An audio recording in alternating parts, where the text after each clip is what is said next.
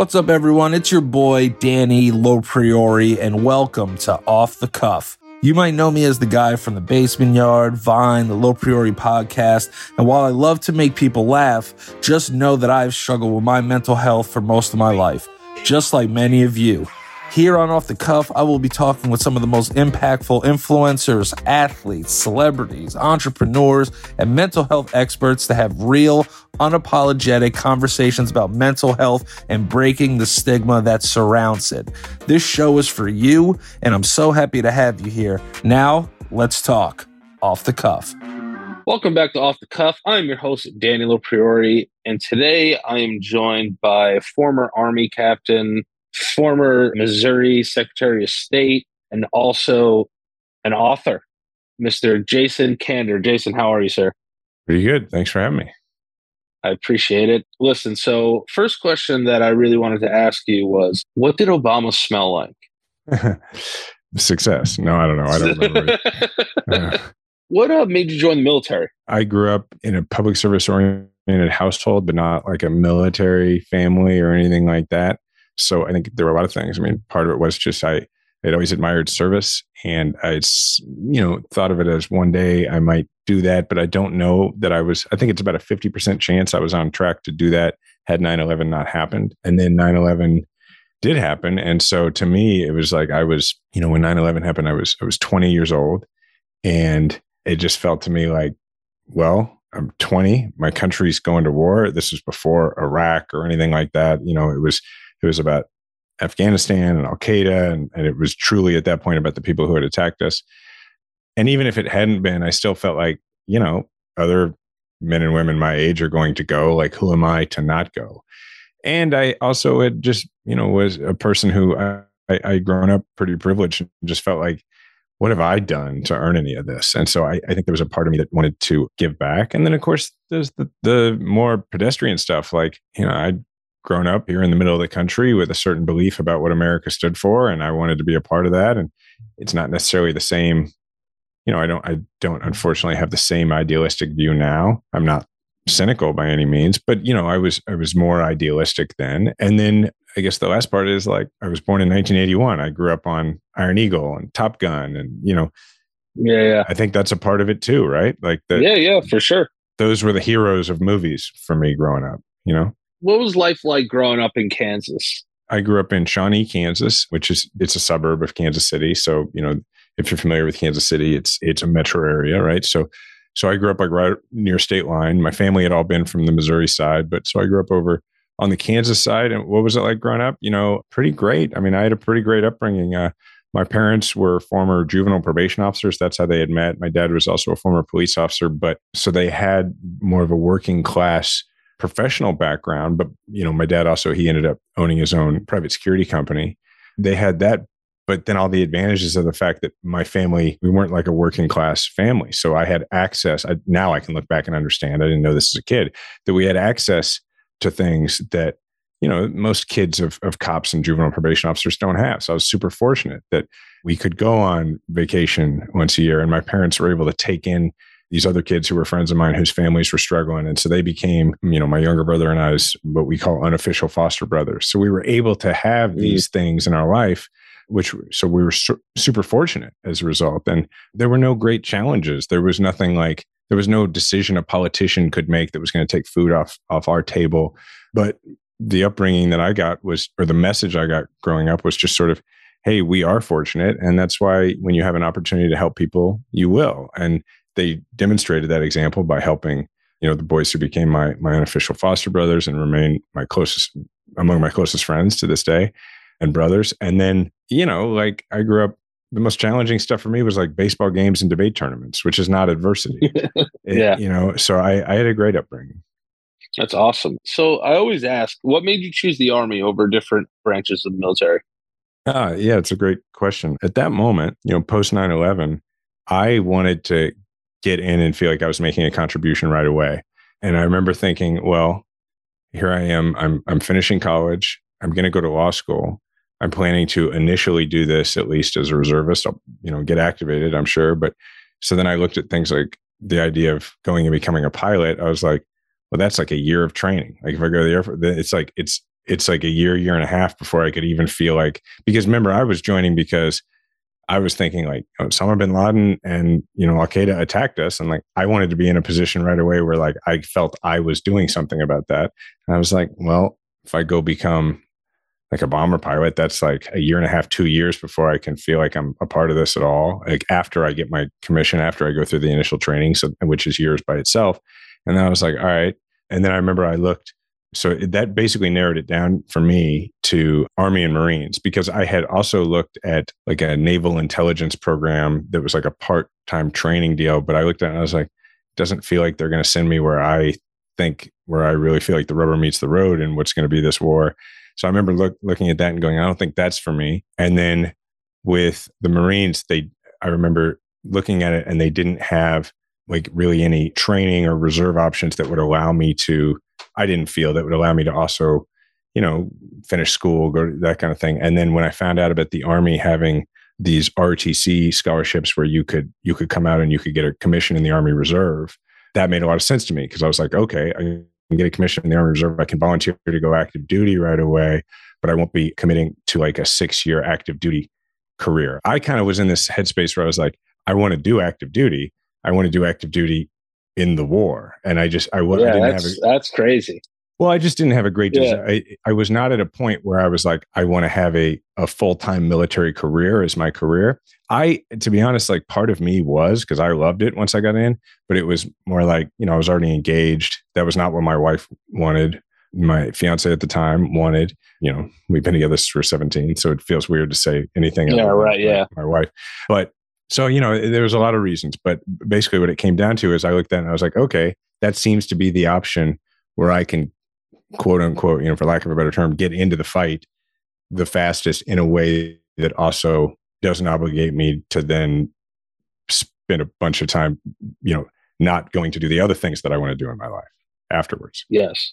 So you said after obviously 9 11, you felt kind of indebted to America a little bit, right? For lack yeah, of better for Sure. I had and I had felt that way prior to now. I just I was just kind of like, what have I ever done for yeah. all the things that, you know, I have, all the opportunities that I have here. Do you still feel that way now? I don't feel indebted now. No, that's one of the big things that I worked through in therapy was, and and initially it was like, you know, I, I wanted to serve, I wanted to give back, but then after my deployment, and after particularly after my deployment, uh, and you know, sustaining a trauma, I took on what a lot of trauma survivors take on, which was a sense of inadequacy and irredeemability. You know, this sense that like I hadn't done enough. I mean, it was just this constant refrain because I had friends who had been hurt physically. I had I had plenty of friends who had been overseas longer than me, you know, many friends who had. And so I had this real, this way beyond inferiority complex is like way too light a term. I just, you know, survivor's guilt's part of it. But so I had this real sense that I had not done enough, and it drove me for a very long time. And what I realize now is that no, I actually have done quite a lot, and I have done enough. Doesn't mean I'm not going to do more for my country, but it won't be because I feel I have to or I owe it. It'll be because that's what I want to do. Yeah, because you know, as the episode progresses, people will know. But you know, I I have your resume here, and it's like I could barely vote sometimes. You know what I mean? It's like I, you know, yeah. it's like uh, make sure you get down there before they close to cast your ballot.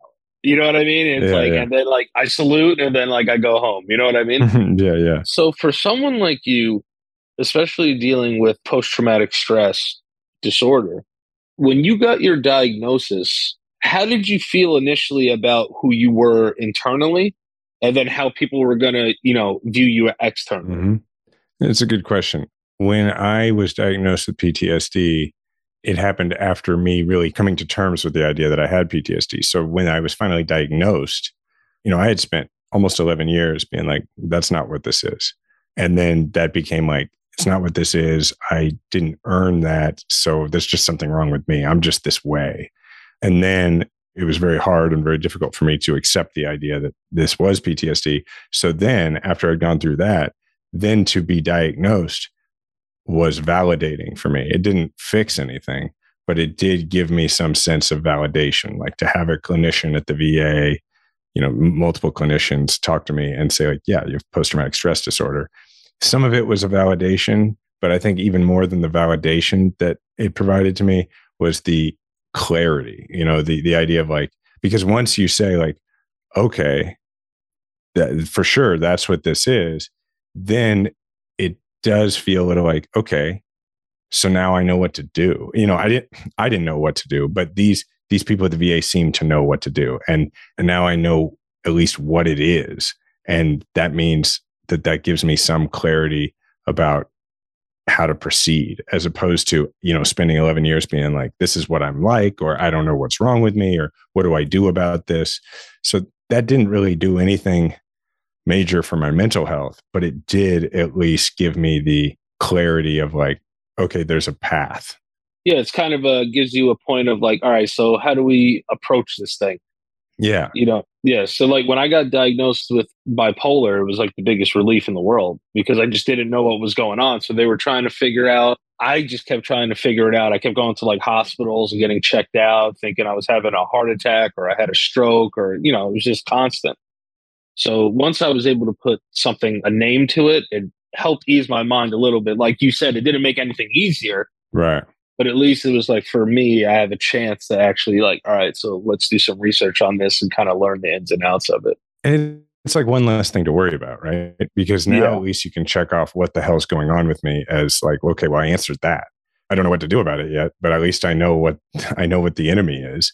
And then to your other part of your question about like how i felt about how people reacted to it. That was very strange for me because particularly being a and i think whether you're a public person or not there's some large element of this in your life.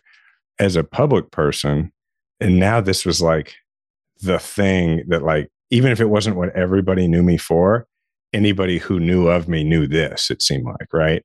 So right. so you go into the grocery store and you've been having a day where you're doing pretty fine like you're doing all right like it this you're having an okay day and then like people feel like because i put out in the world that i had had suicidal thoughts and that was part of why I stepped back from everything. Like people feel like they've got to be the one to keep you from killing yourself. And so like you're just having a day like you're just like picking out avocados and people are like, hey, the world is a better place because you're in it. And it's like, and then you feel like you're consoling them. So that was strange.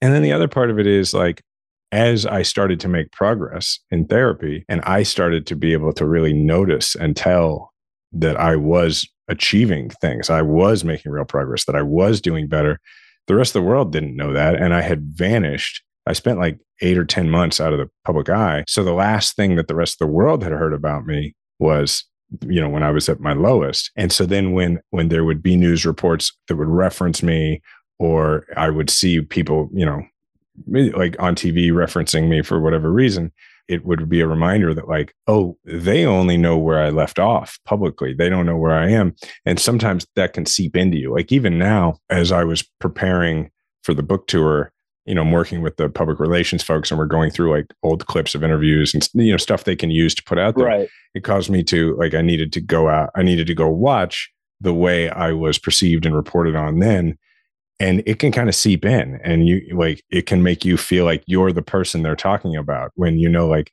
you're not that person anymore. And so i think that was hard. Like a buddy of mine ruben gallego who's a, a member of congress from arizona and a, and a marine combat vet who he's one of the only other people in political public life who have been you know like public about their ptsd you know he he said to me at one point he was like yeah man because I was telling, I was relaying all this. I was like, I feel like I'm doing better, but like I feel like there's so much like sympathy being pointed toward me that I can feel that it makes me feel very strange. And he was like, Yeah, because like you're just like going about your day, you're working out, you're going to therapy, you're like taking care of your kids. He goes, and the world thinks you're like in the corner, you know, in a fetal position with an M16 and right. I'm like, I'm like, yeah. And he goes, no, it's very strange. I, am with you. He's like, you just got to ignore it. And it was good advice, but well, the other thing too, it's like, especially if you're thinking of running for public office, or you know, you don't want people to vote for you because they feel sorry for you. You want people to vote for you because you're the best possible candidate.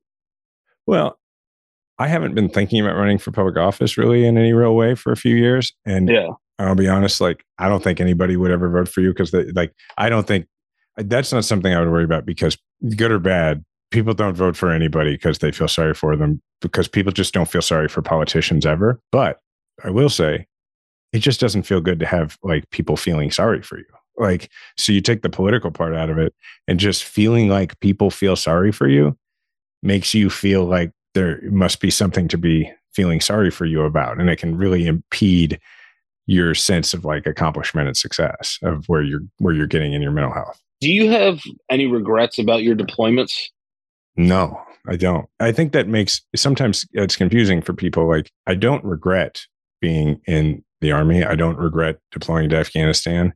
I don't have antipathy toward the army for it, which I think surprises people. I have things that I think should be done different and that I want done different in terms of the way the military handles PTSD, the way veterans are cared for. And I work on those things and I advocate for those things. But being somebody who is a veteran and you know still thinks of himself as a soldier in a lot of ways is is a big part of who I am. And the army remains a big part of my life even though I'm not in it. You know I mean I work what I do for a living is I I am taking national an organization that is in the veterans homelessness and veteran suicide space. So like it's a big part of my life and a big part of my identity. You know I wish there were things that looking back it would be better if there were things that were done differently. If the army had educated myself and others about what we might deal with had done things differently but i like i don't fault the army for teaching me or indoctrinating me right out of the gate just like they do with anybody else that hey what you're doing is not a big deal mm. because that's what equipped me to be able to go and do my job if i thought that what i was doing was re- really scary and really remarkable in a way that would cause me problems in the future like i don't think i could have done it and i thought the job was important i do fault the army and continue to for not having a way to flip that switch off when people leave so that they understand that they might need help and that it's not the case that what they did was no big deal. But i don't have any antipathy toward them and i don't i don't regret it. You know yeah i have to manage ptsd but like the training i got from the army the experience i got from the army also in many ways made me better at so many things including i mean important things to me like being a father. But and it's just who i am man. Like i don't know. It's like i wouldn't change who i am does the military have any type of like decompression program? Like, for lack of a better word, like a halfway house? Yeah. They have programs.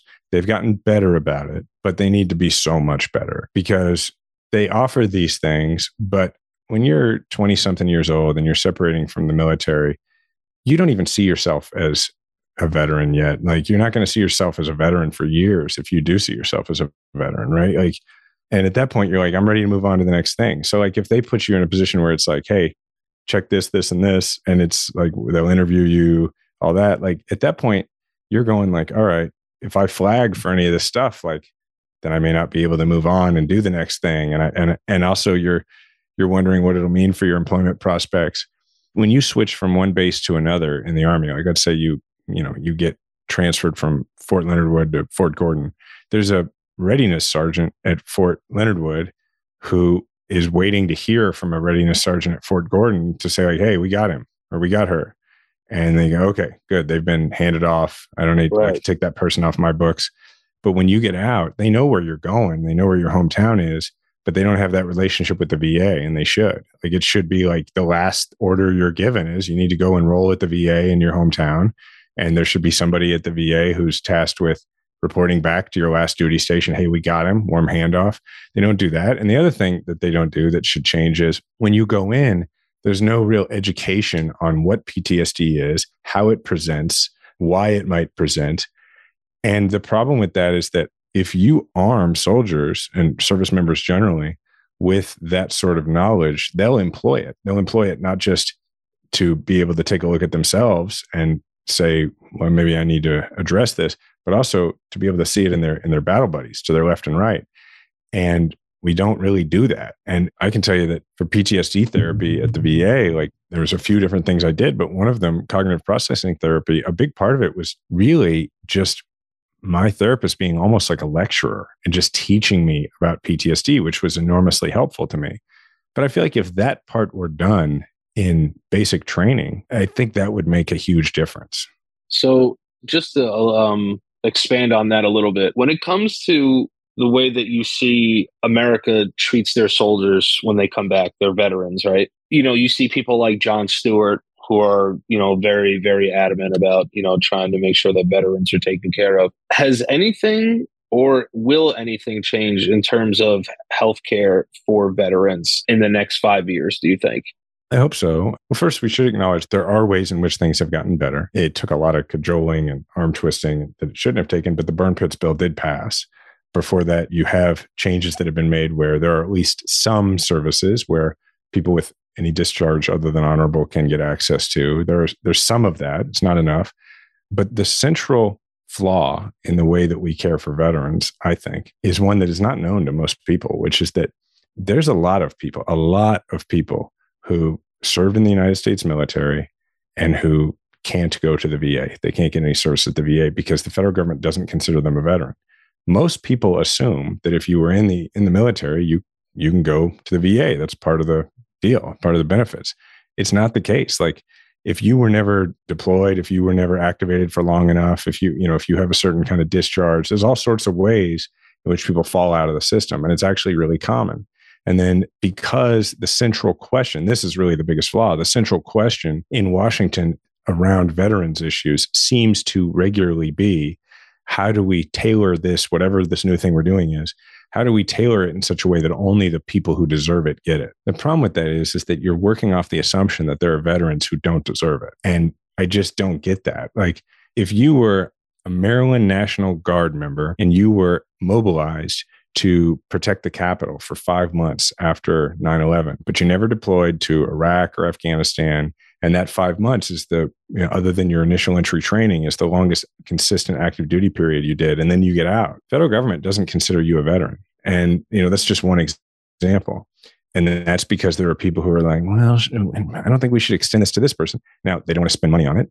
As Jon Stewart has pointed out they got no trouble you know spending the money to send those people to the capital in the first place or spending the money to send people to war send you know all that stuff but then they get much more skeptical and much more exclusive when it comes to taking care of the people who either went to or would have gone on those deployments. And that doesn't make any sense. And so I, the thing we don't talk about enough is that there's this constant vigilance about making sure that people who don't deserve it don't get access to these benefits. And the problem with that is it begins with the premise that there are veterans who don't deserve veterans benefits. And that doesn't make any sense to me.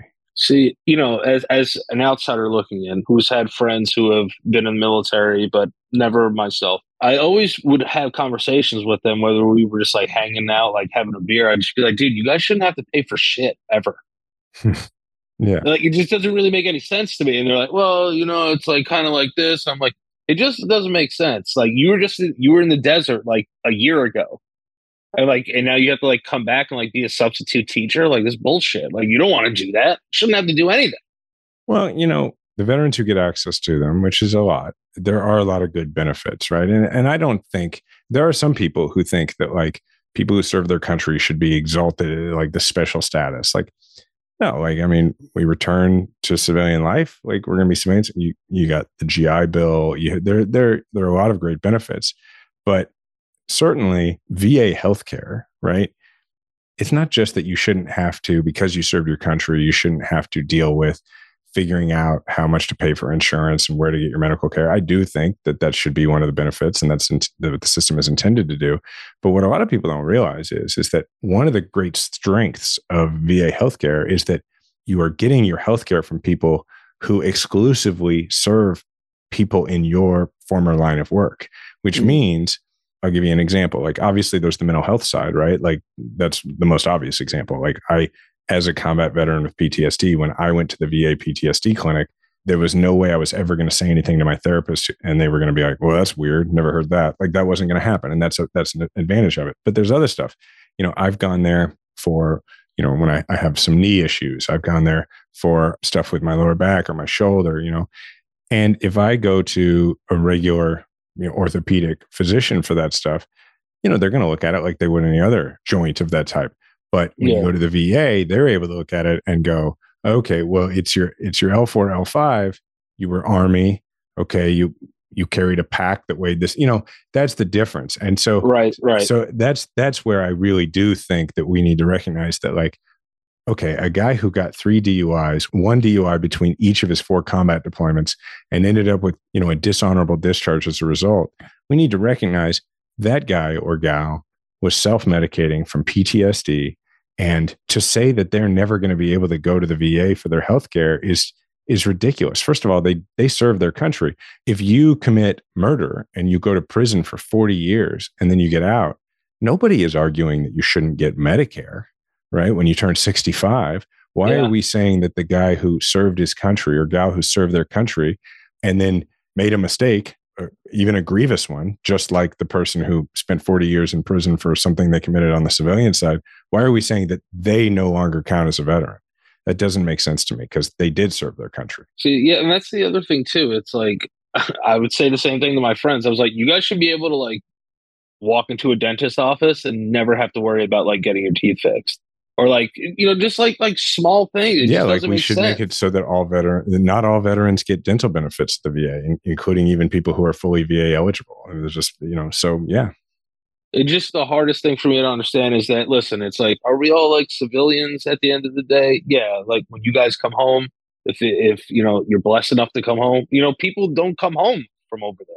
You know, it's you got people that lose their lives over there, and then you know you got to come back with post traumatic stress disorder, and like then you got you, you got to worry about getting your teeth cleaned. It doesn't make any sense. Well, there's a broader question here to be asked, which is, should any American really have to worry about getting their teeth cleaned? Should any oh, American, yeah, you know, a, like should any American have to worry about paying for their health care? And like personally, to me, the answer is no, because we're the wealthiest nation in human history. And like, what's the point in being the wealthiest nation in human history if you can't use it to make sure that like healthcare is a human right?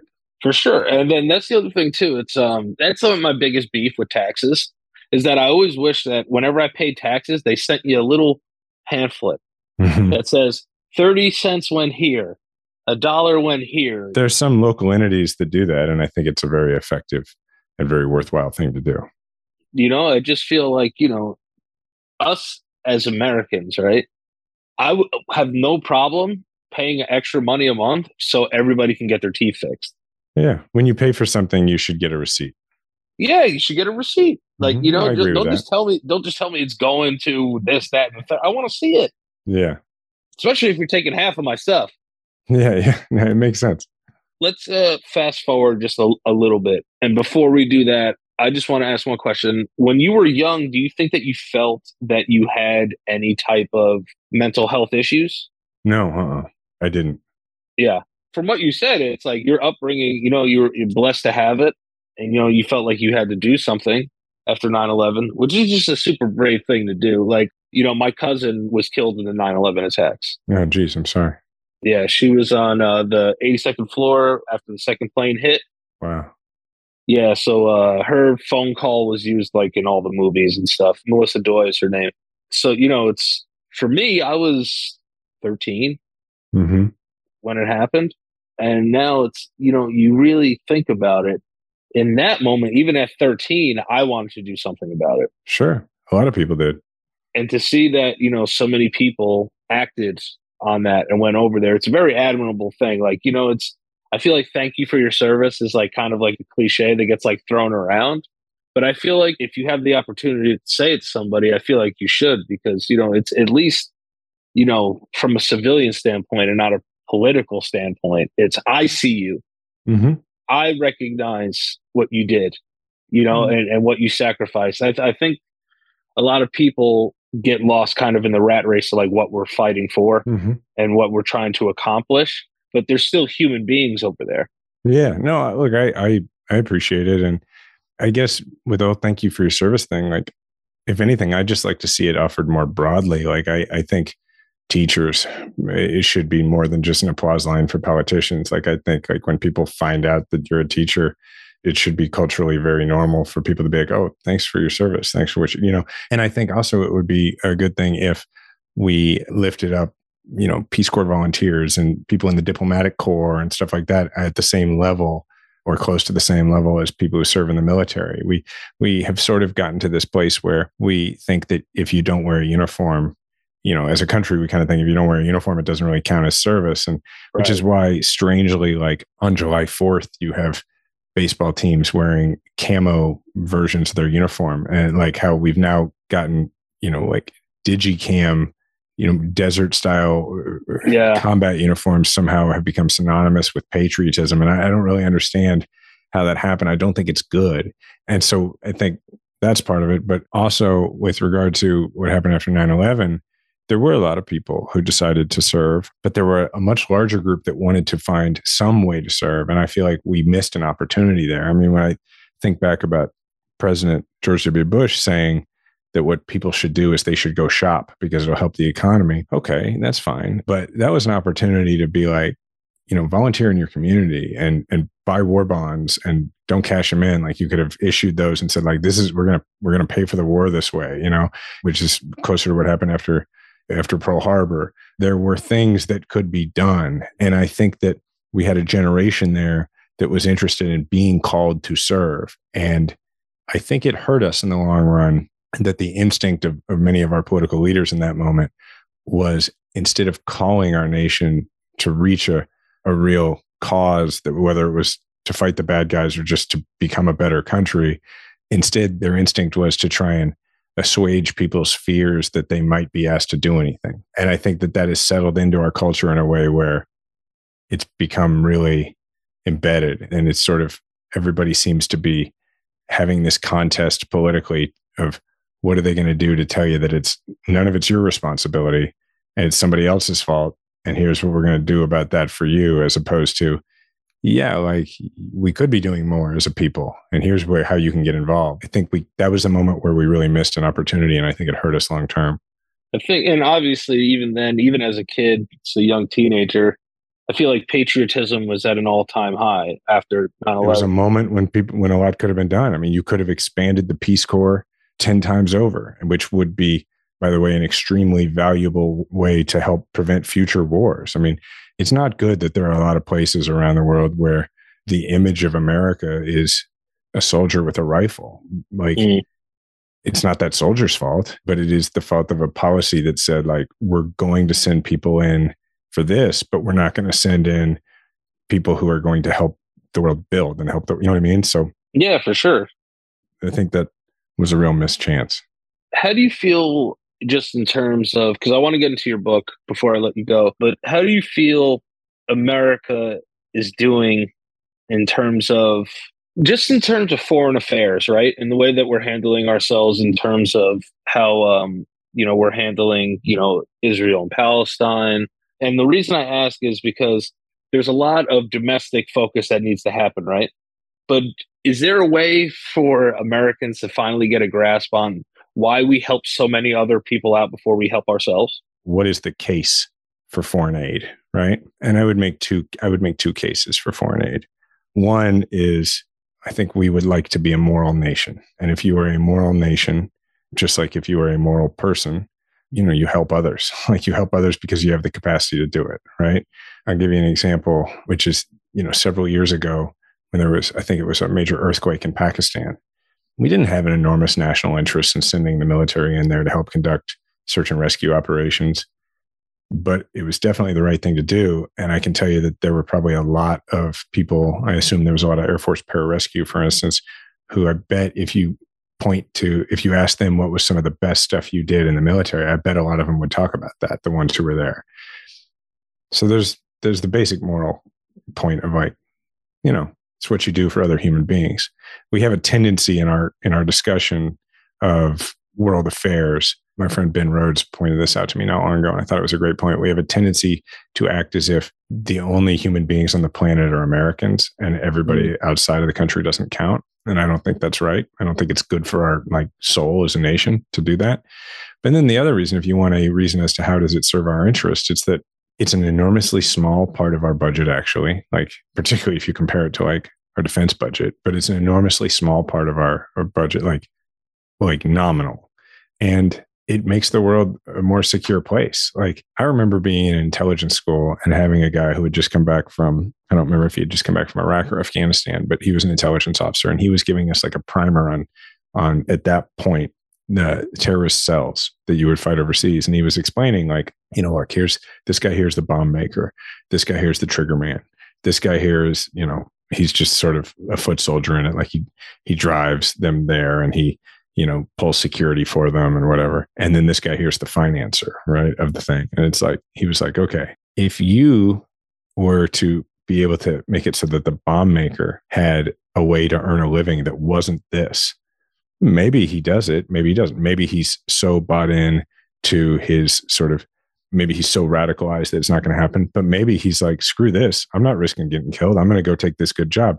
He's like, but I promise you, this guy here who's who's just driving the getaway vehicle or whatever he's doing and pulling security, he's just foot soldiers. He's like, that dude, a lot of this is he doesn't have a job. His family needs him to earn and he mm. has no honor because he has no job. He's like, you want to, he said, half of taking this terrorist cell off the board is just getting a couple of people a job. So if you think about like, how do nations or rogue groups become so able to recruit and radicalize people in many cases to destabilize parts of the world, including become a threat to our security?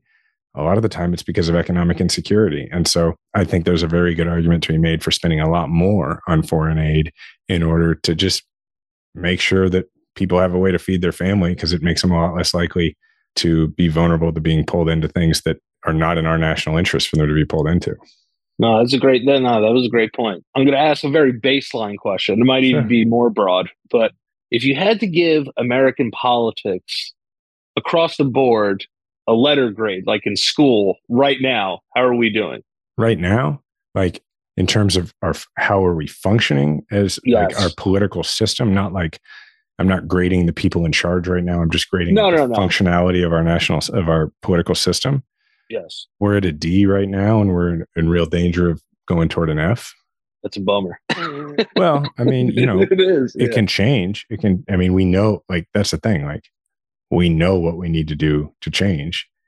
What I worry about is whether we will. I mean, usually American democracy, if you look at the course of our history, there's about every 50 years, there's some sort of reboot to make sure that the process is still working the way it's supposed to, right? And we're like 50 years overdue for one. We've like missed the last one for a long time, right? Like about 100 years ago, a little over 100 years ago, primaries were introduced mostly at the local level to make it so that people were part of the process again. It was a reform. It was a pro democracy reform because what was happening was is a few people in back rooms were figuring out who the nominees were, and then the general election wasn't mattering. This is like Tammany Hall, stuff like that. So primaries were a way to bring people back into the process.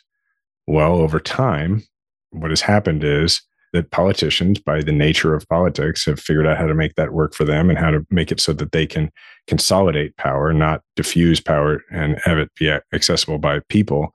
And so that needs a reboot, right? And that's why things like ranked choice voting make a lot of sense. But then other things like the fact that the Voting Rights Act expired and hasn't been renewed makes it far too easy to suppress the votes of particularly people of color. And that is completely messing up our democracy. And you've got problems like gerrymandering, where we are creating a system, particularly in Congress, but also at the state legislative level in many cases, where the incentive structure doesn't lend toward working together. The incentive structure lends toward fighting each other. So that process needs to be retooled. So there's just a lot of there's just a lot of functional problems that we know how to solve. Do you feel the mail the mail in votes do you think that was a good thing or a bad thing for America? I think mail-in voting is is a great thing. I think it's awesome, especially yeah. for someone like me. Like I said it before, like it's hard for me to just even get down there sometimes. Well, think about the world we live in now. Like if there's a product that you want, you know that unless it is particularly exotic, that you can pull out the device in your pocket. Oh, and yeah. within 30 seconds, you will find it. You will swipe your thumb and there's a very strong chance it will show up on your doorstep tomorrow. Yeah. In some cases, it may show up later today, depending on where you live. Oh yeah, I live in New York City. I could get a baby giraffe right now if I wanted to in, in about an hour and a half. Yeah, and that is the level of customer service and system interaction that Americans are quickly becoming accustomed to.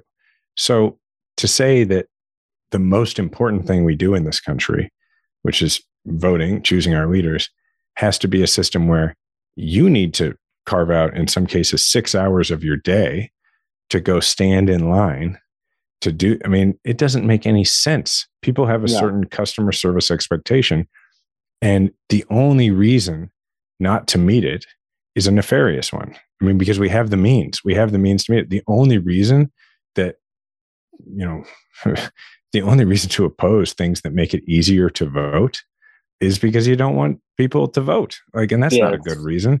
And then, you know, they'll claim things like, oh, well, fraud, this and that, but it's all, it's all bull. I mean, it's like, you know, Oregon is a state that has same day registration. It has basically mail in voting, you know, where you can get your ballot and you can drop it off at a ballot. And it has it has all the stuff that we should have, and it is the most secure voting location in the country. Like it, it has. And look, there's nowhere that has like, oh, they have a terrible fraud problem. Like that doesn't exist in America. Yeah, it's proven the work. Right. But like of all the every place has a incredibly low instance of fraud, like every jurisdiction in America, and Oregon has the lowest. And mm. so to a point where it's basically non-existent. So there's no argument against it. The only argument against it is it seems to make it so that my my side doesn't win, and that's the Republican argument. Right, and then it's you know United States Postal Service. I mean, who else would you rather have handling it? They're, they've been around for a long time. I think they can handle it. Electoral College, fan or not a fan?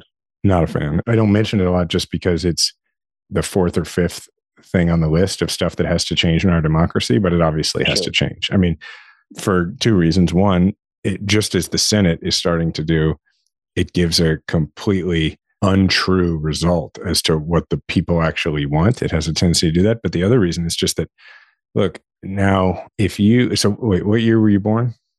89. Okay. So, right. So you didn't even vote in 2000, right? So, like, let's say, mm-hmm. well, let's take me, for example, right? Like the election in 2000 was, I think it was only the second time I had ever really voted, second or third, but it was the first presidential election that I I ever voted in, and person who got the most votes didn't win.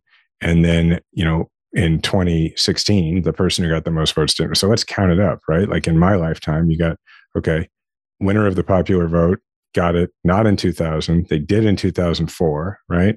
They did in 2008, they did in 2012, they didn't in 2016, they did in 2020. So that is six elections, two of which the person who got the most, most votes didn't win, which means over 30% of the times that I've participated in a, in a presidential election, 33% of the times I've participated in a presidential election, the person who got the most votes didn't win the election for president. Well, that's a surefire way to get people to be like, why am I voting? Like, what, to just completely destroy any faith in the process. For sure. And then, you know, the other thing is too, it's would you rather win the popular vote and lose or win the electoral college and well, obviously uh, the point of, the point of politics is to is to gain and then be able to exercise power to meet the aims the policy agenda that you have so i think the answer is obvious and it's so crazy though it's just like oh hey like we need uh like the idea of a swing state when i hear about swing states it's crazy that uh, the future of our country comes down to like the same three states every time. Way too much power, man. It doesn't make sense, and it's something that can be changed. And we have a tendency to look at things and say, "Well, it's in the Constitution, so it's it's sacrosanct." And it's like, yeah, but the Constitution also has this whole process where it's like, "Here's how you change me." So maybe yeah. maybe every word in it is not like something that can never change. Like and and haven't you know, they revised a, it? Haven't they revised it before though? Well, I mean, there's literally 27 amendments to the Constitution, right? So 27 yeah. times we as a country have been like, we're going to change this. You know, 17 if you don't count the 10 in the Bill of Rights because it was all done at the same time. But like, there's also there's a thing if people are interested in this, they should look up the National Popular Vote Compact, which is a thing where I don't remember how many states they have left to get, but the idea is is that if they get enough states to pass a law in their state saying that as soon as enough states pass it, that it, it'll make it so that like once you get to that critical number, then those states will say all of our electoral college votes automatically go to the winner of the popular vote, whether they won our state or not, which would basically make the electoral college irrelevant. And I want to say they're like four or five states away from getting that done. So if it's something people are interested in, they should look that up. I think it's just like nationalpopularvote.org. How important is in-state voting, not the the big sexy votes out there, president, vice president. How important do you feel that in-state voting is on smaller scales, mayors, governors? I mean, it's some of the most important stuff. Like give you the example of Secretary of State, right? Yep. The Secretary of State is the, in most case, in most states, the chief election official. And with what we're going through right now, where you have Donald Trump and his party completely focused on upending American democracy and making it, you know, just a a fight over power and and not one that really cares who got the most votes. They just want to make it so that they win regardless. Like look at the election for Secretary of State in Arizona, where my friend Adrian Fontes, who this is a guy who he was the election authority in Maricopa County, which if you paid any attention to the 2020 election, you heard a lot about Maricopa County because it was like mm-hmm. the pivotal county in Arizona, which was a pivotal state. He was the elected recorder, which is like the secretary of state of the county. Like he ran the election in that county. And he's the kind of guy, he's a he's a Marine. He's so honest that it was a very close race for his reelection. He was in charge of that election and he lost and it was very close and he didn't monkey around with it he didn't refuse to concede or anything he brought the guy who won in and he gave him a tour of the office right away and he was like did all sorts of turnover stuff with him and at the same time ran a very clean very close election for president in his county well that guy's running to become the secretary of state of arizona. He's running against a republican candidate who is an insurrectionist who like says that the the election was rigged and that there's all this voter fraud and that he you know he's one of these people who believes that the state of arizona should have thrown out the like obviously completely correct vote totals and just given the election to trump. Well like that's an example where there's all sorts of things that matter at the local level that the secretary of state does but even that that look at the difference that'll have on the national level and if you want to go back further than that the example i generally use is that the secretary who is the secretary of state in florida in 2000 the secretary of state in florida in 2000 was somebody who had a great interest in messing with the with the process and ended up like basically throwing that election in a lot of ways to George W. Bush, right? Well, why does that matter at an even greater level? Like obviously that's why the person who got the most votes didn't become president. But if you want to blow it out from there, like if you'd had a different Secretary of State in Florida in 2000 who had just called balls and strikes, there would never have been a war in Iraq because George W. Bush would not have been president after 9 11.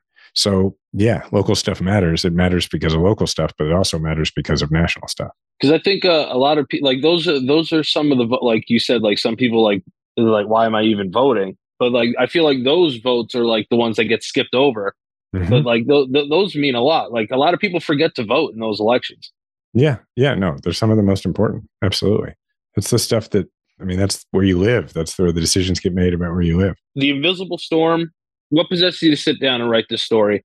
A soldier's memoir of politics and post traumatic stress disorder. Well, it's the book that I needed 14 years ago when I came home from Afghanistan. You know, mm. it's my journey to post traumatic growth. And there's a lot of people out there who don't have reason to believe that post traumatic growth is achievable. And so they don't go and get help because they figure that why would I get diagnosed with PTSD? That's not going to that's not going to be good for my career. It's not going to be good for my life. And I think more people need to know that getting treatment really helps. And so I take people through my entire journey of fighting post traumatic stress when I didn't realize that's what I had to fighting post traumatic stress after I realized it and going to therapy to the point where I am now, which is a post traumatic growth phase of my life. Because I just think if this book had existed then and I had read it, I would have gone to get help then. It's awesome. Last question is: uh, Would you like to just like announce your candidacy right here? uh, yeah, I've been waiting for this show. what a what a big break that would be. I'm enjoying my life, and I feel like I'm making a big difference in my role at you know Veterans Community Project, which is by the way where all the royalties from my royalties from Invisible Storm go. And you know, I have my podcast Majority 54, which I enjoy. Between that and other ways to be involved, I feel like I I have a platform and I'm able to affect what goes on in the country in a way that is just right for me right now. And I like coaching little league and playing in the National Men's Adult Baseball League. So love it. I'm enjoying my life, man. Love it. And uh, my last question that I ask everybody on every episode: Are you happy today? Yeah, I'm having a pretty good day today. So thanks for asking. And then, uh, is there anywhere that uh, you want to let us know where audience can find you? I'm at Jason Kander on Twitter and Instagram. You can find out even more than that at jasonkander.com. You can listen to my podcast, Majority 54, and you can get the book Invisible Storm, A Soldier's Memoir of Politics and PTSD, wherever you get your books. It is, like I said, the my royalties go to the fight against veteran suicide and veteran homelessness. And, uh, you know, it's a pretty good book. It's a New York Times bestseller, and I think you'll enjoy reading it. All right. Jason, thank you so much for taking the time. I know you're a busy guy. I really appreciate it. And thanks again. And thank you for your service. Thanks for joining me on another episode of Off the Cuff, presented to you by 101 Life. If you liked what you heard, please subscribe and send us some love with a review. And don't forget, we're all in this together and you're never alone. Peace. Entertainment.